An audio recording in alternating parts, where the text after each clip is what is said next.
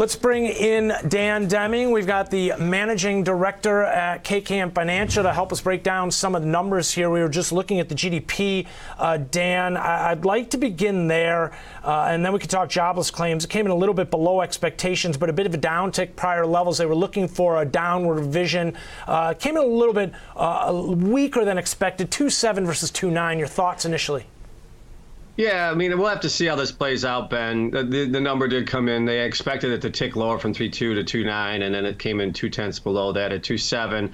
So, uh, you know, probably more in line with what was expected going into that number. It did come in a little much higher than what was anticipated in that first uh, print. So, uh, not overly surprising. You know, I guess the uh, overall it looks like the numbers were pretty much in line mm-hmm. with lowered expectations. I think the one outlier that I caught right away, Ben, was core PCE prices did not come down as much as what was anticipated, although the PCE, the headline PCE prices did and then uh, it looked like real consumer spending came in lower than what was expected. So a little bit of uh, weakening in certain areas, maybe, but and not as much uh, deflationary pressures uh, that were as of initially uh, expected.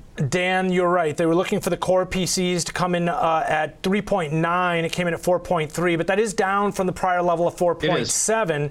And then again, along those lines, the PCE price fourth quarter came in at 3.7, down from 4.3. I don't have an estimate for that that one. Looks like real consumer spending at 1.4, down from 2.3, so slowing there as well. And then the Chicago Fed national activity at 0.23, a bit of an uptick from the revised down 0.46. Here you can see again the GDP numbers, and to Dan's point, we were expecting them to slow a little bit more so than anticipated by about two tenths, but not necessarily going to ruffle any feathers there. And Dan, it looks like the jobless claims. I mean, indices are coming off a little bit here, but I wouldn't say that they've ruffled any feathers necessarily they seem to just be more reflection of what we've been seeing in terms of strong conditions, labor conditions here in the U.S. Initial jobless claim, the weekly number at 192,000, just below 200,000 estimates.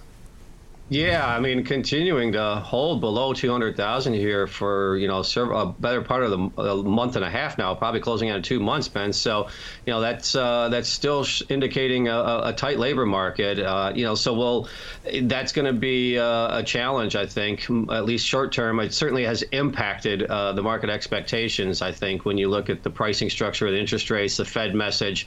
I did find it interesting, though. Oliver yesterday had uh, the CEO of ZipRecruiter on. I think it was Ian uh, Siegel, as I believe is his name, and. Um, you know, he I thought his uh, his outlook was very interesting. I mean, he said that January has been unlike any January he's seen as far as n- not picking up and hiring. So, you know, some of this stuff I think eventually is going to start to filter through. I mean, based on what I heard from him yesterday and some of the th- other storylines we're dealing with, you would expect that these numbers are going to start to shift higher, and we're going to see some weakening in the labor markets as we move through 2023. Just hasn't happened yet. No, it sure hasn't. You know, and there's a big question in, in debate in terms of tight labor conditions. Is this a good thing, right? In terms of, uh, uh, well, a headwind for stocks if it fuels the fire as far as the Fed right. needing to uh, raise rates higher to combat wage inflation, but ultimately uh, a good thing and good for stocks if it means that the economy's strong and it kind of buffers this, well, provides a softer landing.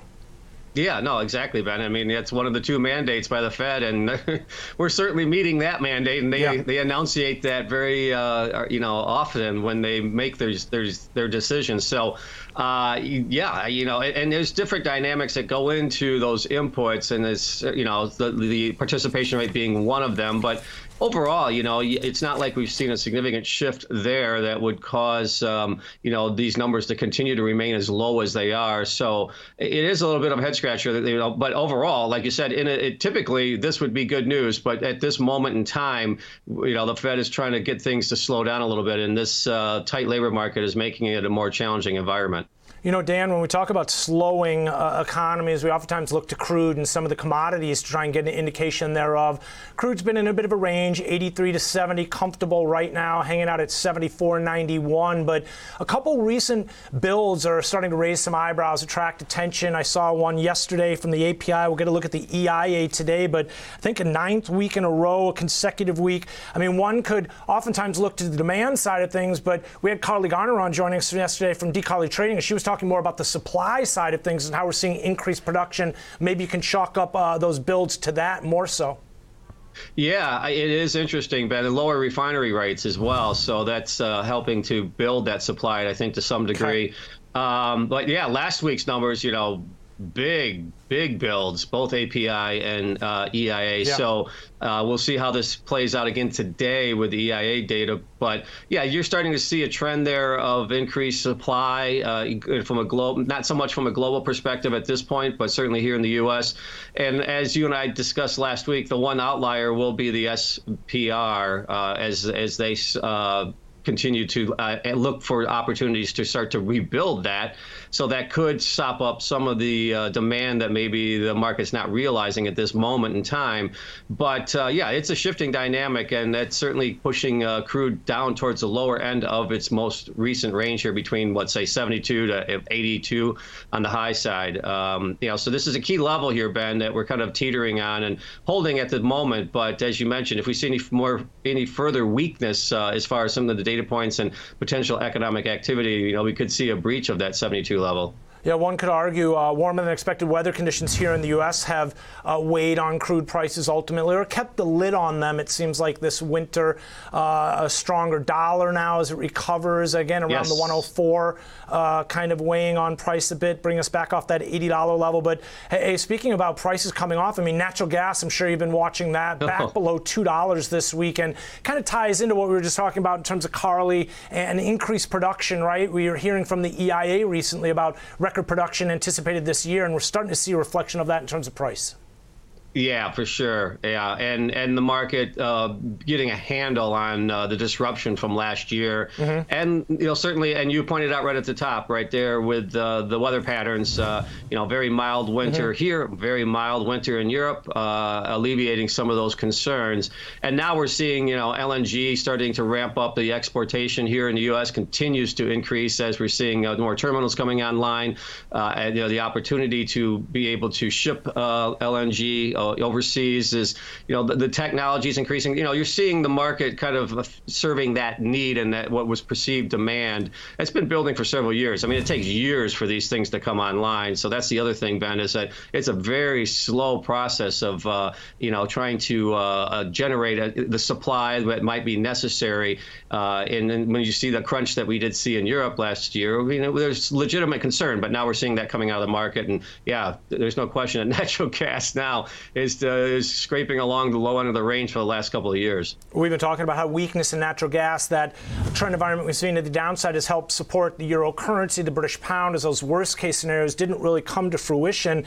And as I look at the market in reaction to this number here, Dan, the jobless, the GDP, uh, the 10 year spiked down to 110.25.5. I was commenting earlier before the number how I was looking at Treasury futures lower, but the indices were higher. Maybe chalk it up to NVIDIA and some of the optimism uh, right. tied to that. Uh, better than expected uh, guidance. But you know, gold still coming off right back down to 1826. It wasn't really buying into that upside momentum we were seeing in stocks, and maybe we'll see stocks roll over here as uh, the dollar firms a bit here, or if it does continue, if treasuries continue lower. But gold coming off here uh, again, a reflection of what we've seen in terms of rates higher and the dollar coming off recent lows as well. Yeah, Ben, I think you're right. I mean, those are two major headwinds for gold, uh, at least from a short-term perspective. And uh, yeah, with the the increase in interest rates, uh, you know, certainly gold does not generate a yield, so uh, that's uh, that's a drag on gold uh, and silver for that matter uh, to some degree. when you see these shifting dynamics, especially unexpected type of scenario that I mean, I guess some people expected, some didn't. the market was pricing in a high probability of a, a cut, if not more than one cut this year, and now we're seeing that priced out. And you know, so the higher for longer, keeping interest rates pushing back up to multi-month highs, at least from a short-term perspective, is going to be a very challenging environment for gold. We'll keep an eye on it, and the bulls continue to argue that it's fared pretty well considering uh, what we've seen in terms of this higher rate environment. Just recently dipping down below its 50 day moving average. Interestingly enough, I notice copper still holding above its 50 day moving average. So, Dan, appreciate you joining us here, helping us break down the numbers here this morning GDP, jobless claims, and uh, getting into some of what we're seeing as far as commodities and the recent price activity there. Dan Deming, the managing director of KKM Financial